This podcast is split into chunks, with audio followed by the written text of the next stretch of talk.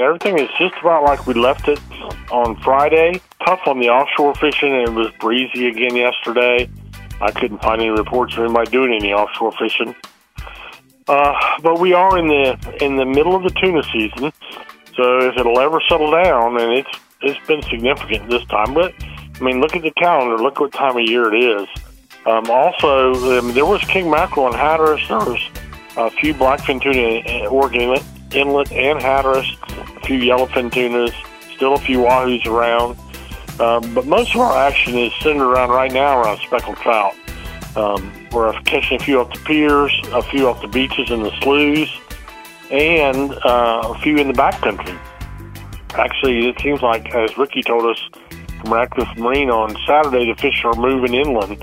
Um, and I, I'm seeing that in the activity uh, around the ditches, canals, the kayakers, and the boat fishermen, um, all all working these uh, backwater ramps and things, and and moving over to the western is, I guess, the best way to say it.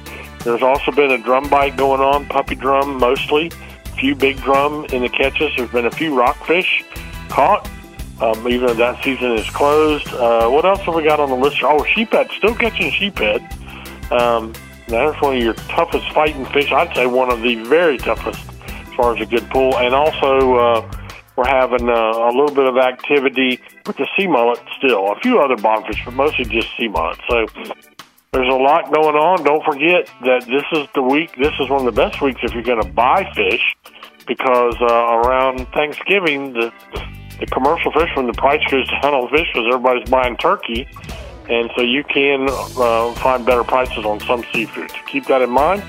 Jody, that's my report for you on this Monday.